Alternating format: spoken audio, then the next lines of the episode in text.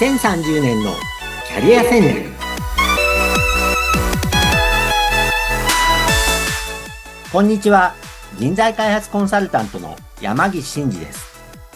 アシスタントの相本幸子です。山岸さん今回もよろしくお願いいたします。はいよろしくお願いしますさあ、今回で32回目を迎える、この2030年のキャリア戦略の番組なんですけれど、本当にたくさんのね、方に聞いていただいていて、私もすごく嬉しく思ってるんですけれども、あの、いつもためになるお話を聞かせていただいてます。今回はどんなお話を聞かせていただけますか？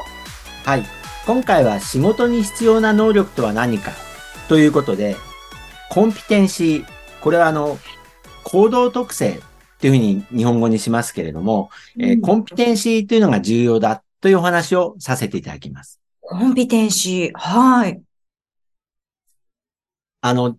前回の番組を聞かれた方は、社会人基礎力というお話をしたんですけれども、うん、えー、今回その延長ですね。あの、社会人基礎力っていうのにはまた後で触れますけれども、えー、そもそも人の能力とは何かっていうことをちょっと今回最初にお話しします。はい。人間の能力っていうのは、あの、いろんな分け方があるんですけれども、うん、5段階あると言われています。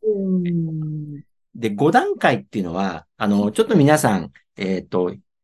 氷山ですね。えっ、ー、と、氷の山、あの、海の上に浮かんでる氷の山を思い浮かべていただきたいんですけれども、はい、えっ、ー、と、5段階の中で、氷の山が、えっ、と、海より上に見えている部分っていうのが、うん、えー、まあ、二つの段階があります。はい。知識、えー、能力で言うと、一番目は知識ですね、一番上。うん、そして二番目はスキル。まあ、はい、技能とか言われる部分ですね。で、三つ目の部分がコンピテンシーとか行動特性と言われる部分で、ここはですね、見えたり見えなかったりする部分なんですよ。で、四つ目は、えー、価値観。人の価値観ですね。で、五つ目は動機、動機づけ、モチベーションですね。で、このコンピテンシー、価値観、動機づけっていう三つの下の部分は、普段はですね、海の下に隠れていて見えないんですね。で、あの、キャリア理論で言いますと、この知識、スキルのところばっかりに皆さんこう意識が行きがちで、うん、要するにその能力を開発しようとか言うと、えー、まあ、研修とかで、えー、あるいは本を読んで自分の勉強するっていうと、どうしても知識、スキルの部分になりがちなんですけれども、良い社会人になるには、あるいはその転職してうまくいくには、やっぱこの三つ目のコンピテンシーっていうのがすごく大事だよっていう話を今日させていただきます。えー、で、最初にもう少しこの5段階について中身を説明すると、はい、で一番上の知識、これはまあわかりやすいと思うんですけど、勉強すれば、あの、身につくもんですよね。うん、例えば、まあ、あの、学校の勉強全部知識系が多いと思いますし、ビジネスで言うと、例えば経営学とか、マーケティング理論とか、あるいは技術系だと、自動車の設計の技術とかね、あるいは、あの、品質管理の技術とか、科学の合成の技術とか、まあ、そういったものは知識ですよね。で、本を読んだり、えっ、ー、と、オンザジョブで、まあ、学んでいけば身につくものが知識です。はい。で、2番目のスキル。まあ、技能ですね。これは、あの、能力開発の定義では、勉強プラス反復練習が必要なことです。なるほど。トレーニングが必要なことです。うんうん、えー、例えば、わかりやすいのはパソコンのスキルとかって、あの、習っただけじゃなくて、やってみないとできない、できるようにならないですよね。はい。うん。で、パソコンのスキルとか、あと英会話なんていうのもそうですよね。うん。やっぱり日々トレーニングしてないとできるようにならない。うん。ね。あるいはプレゼンテーションとかですね。あとあの、人と人とのこう、コミュニケーションとか、会議の運営をするファシリテーション力とか、うん、こういうのはスキルっていう2番目のところになります。で、この知識とか、こう、スキルは、あの、最初に申し上げたように、まあ、見えやすいんですよね。旗から見ても自分でも。で、三つ目のコンピテンシーというのは、例えば、えー、行動特性で主体性とか、リーダーシップとか、えー、あるいは、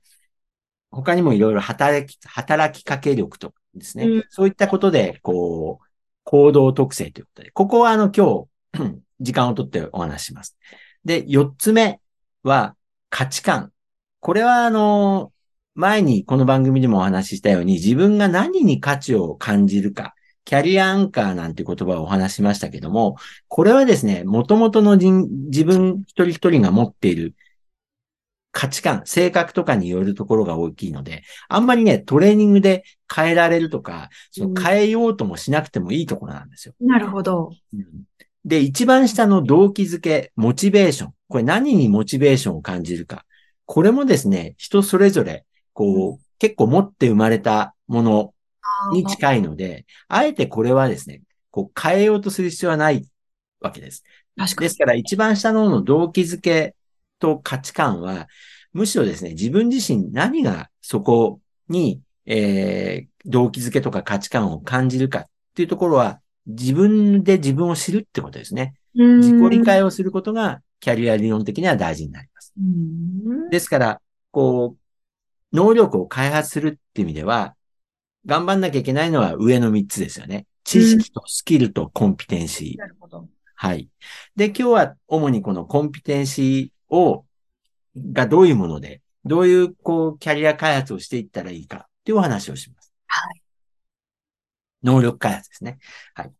で、コンピテンシーっていうのはですね、ちょっとあの、これ、聞き慣れない方も多いと思うんですけれども、えー、もともとはですね、やっぱりこういうあの、キャリア理論って何でも、あの、海外発なんですね。で、もともとはアメリカのマクレランドとかスペンサーっていう人たちが、30年前ぐらいですかね。もう世界中でこういう行動特性が、えー、成功するビジネスパーソンの、に必要な、えー、まあ、行動特性ですよってことで、えっ、ー、と、結構まとめた本がいろいろあるんですね。うん、で、私が働いていたようなグローバル企業、まあ、外資系企業の大きいとこだと、もう20年ぐらい前からですね、このコンピテンシーっていうのが、えー、会社の中で結構、えー、評価の、えー、昇進とか昇格を考えるときの能力の基準として、えー、考えられてました。はい。で、最近日本の会社でも、もう20年ぐらい前から日本の会社でもですね、企業によってはこのコンピテンシーっていうこの行動特性を評価する企業がすごく増えてきています。で、例えばこういう項目があります。えー、例えば達成思考力、達成思考性、はい、えー、高い目標を設定して、目標に執着してそれを超えようと努めるみたいな。うん、これはあの、重要な行動特性ですよね。あるいは、イニシアティブ。まあ、日本語でどういうのかな？えっ、ー、と、率先して何かをやる力みたいなね。将来のチャンスを先取りして行動を起こす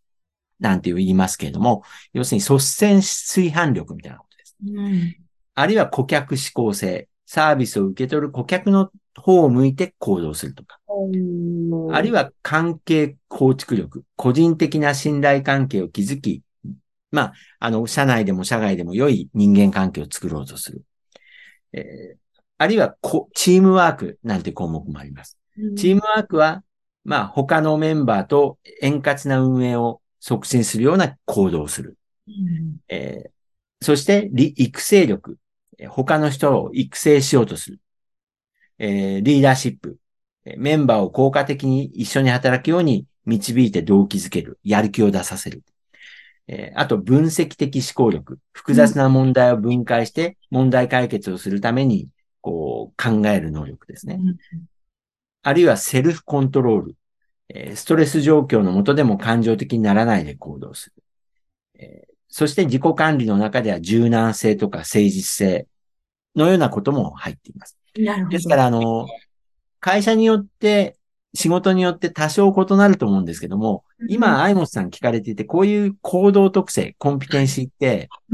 結構どこでも使える必要なことだと思われません？こうやって見える化すると、あ、全部必要だなっていうふうに思いますね。だから当たり前に必要な能力であるんだけれども、なんか私、あ、苦手なのあるなとか思いながら、見てました。そうですね。で、はい、あの、人が、人それぞれで、全部が完璧な人ってまずありえないので、やっぱり大事なのはですね、これあの、企業において言えば、あなたはここは高い点だけれども、うんここはもうちょっと頑張ったらいいよっていうような評価を、えー上司とか人事部がしてあげることで、うん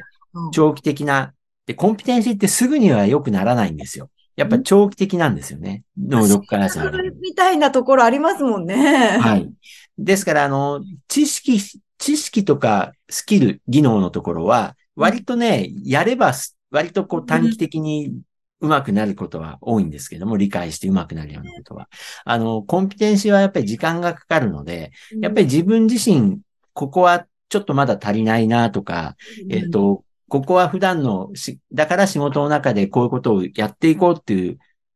まず自分自身が自覚を持たないといけないんですね。うーん、なるほど。確かに、まず知るっていうことがね、成長の第一歩ですもんね。そうなんですよね。で、うん例えばあの、主体性っていうのは常にこう大事な行動特性だと思うんですけれども、えっ、と、主体性がやっぱりちょっと足りないなって自分が思う人は、えこれをですね、えートレーニング、どういう、こう、本を読んだり、研修をしたりしたらいいかっていうところでちょっと置き換えていくと、人によって仕事によってポイントは違うと思うんですけれども、なぜ自分は主体性が持てないんだろうって考えるわけですね。でうん。誰か第三者の上司とか第三者の意見を聞いても当然いいんですけれども、例えばこういうことがあります。主体性が足りない人の、こう、足していったらいい、こう、能力開発ですねうん。例えば自分は、えーマーケティングの基本が分かっていないから、マーケティングの仕事の中で、えー提案ができないんだ。あるいは、えー論理的な思考力、ロジカルシンキングが足りないから、えーうまく物事がまとめられないんだうんとか、あるいは、こう、他の人との調整力みたいなのが足りないので、これはネゴシエーションとか、こう、調整力の基本みたいなことを学ぶといいのかもしれないとか。はあ。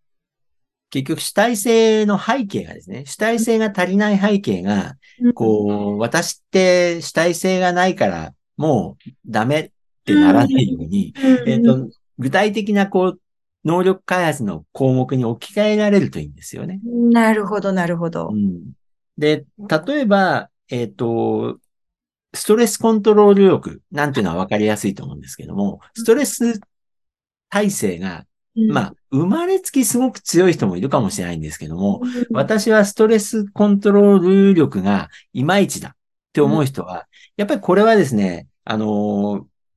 ストレスコーピングっていう言葉があるんですけれども、まあ、はいうまくストレスをこう、まあ、コープっていうのは処理していく、対処していくっていう意味なんですけども、これいろんなこう手法があります。うん。アンガーマネジメントって怒りに対応するとか、あるいは人によってはタイムマネジメントが下手なんでストレスを溜めちゃうとかね。こうんう、いろんな、こう、時間管理の仕方とか、あるいはこう、人とのコミュニケーションですよね。アサーティブなコミュニケーションっていう言葉があります。うまく他の人とコミュニケーションする能力だったり、こう、あるいは、こう、何か自分が足りない部分が、こう、ストレスコンに、ストレスにつながってるんだと思うんですよね。うんですから、そこを、こう、能力開発の言葉に置き換えていくっていうのが大事だと思います。なるほど。はい。あるいはですね、あの、社会人基礎力でもあった働きかけ力っていうのがあるんですけれども、はい。これで言うと、働きかける力、えー、社会人基礎力の一つなんですけれども、ここで行くと、リーダーシップとか、アサーティブなコミュニケーション。アサーティブなコミュニケーションまた別途やりますけれども、はい。うまく自己主張していくっていう能力なんですね。あるいはネゴシエーションとか、あるいはコーチングですよね。部下のコーチング。こういうことが、えー働きかけ力の、まあ、行動特性を高めるための、えースキルアップになります。なるほそういったことを、こう、皆さんのお仕事の中で、ど。はい。えっと、考えていくっていうのが、えっと、大事なんだと思います。うーんでもこうやってその原因というか細かく深掘りしていくと解決法っていうのもおのずとね、あの見えるようになってきたりするので、今すごくいいなと思いながら 拝見してました。ね、ただ主体性がないっていうのにも原因って人それぞれだったりね、するわけだから、解決法は全然違ってくるわけですよね、人によってね。そうですね。あの、もちろん仕事によって違う。で、ちょっと今日のお話をまとめるとですね。はい。あの、能力開発っていうことで言ったときに、皆さん能力っていうのが漠然としてるわけですよね。確かに確かに。で、多くの場合は、えっ、ー、と、その仕事をするための能力っていうのが知識とかスキルのところだけにとらわれがちなんですよ。うん。で、氷山の下にある、まず一番下にのある二つ、価値観と動機づけのところ、ここは自分で本当にその仕事をしたいのかどうかっていうのから始まるわけですよね。ですから自分がどういう仕事をしたいのか。で、社会に出た後も、こう、転職とか将来の、こう、中長期的な、こう、キャリア設計画を立てるのであれば、やっぱり自分のモチベーションがどこにあるかとか、えー、価値観が何を価値を見出すか、キャリアアンカーの部分ですね。ここをまず自分でよく考えるわけです。で、中長期中長期的に、えー、知識、スキル、コンピテンシー、この3つを意識して開発していくことで、うん、そのやりたい自分の将来の仕事につながっていくんじゃないかなっていうのがまとめになります。いやまさに基礎力、社会人としてのもうベースの部分を底上げしようっていうことですね。いやすごく今回も何でしょうねぐっとくる刺さる内容でした楽しいお話聞かせていただきありがとうございましたありがとうございました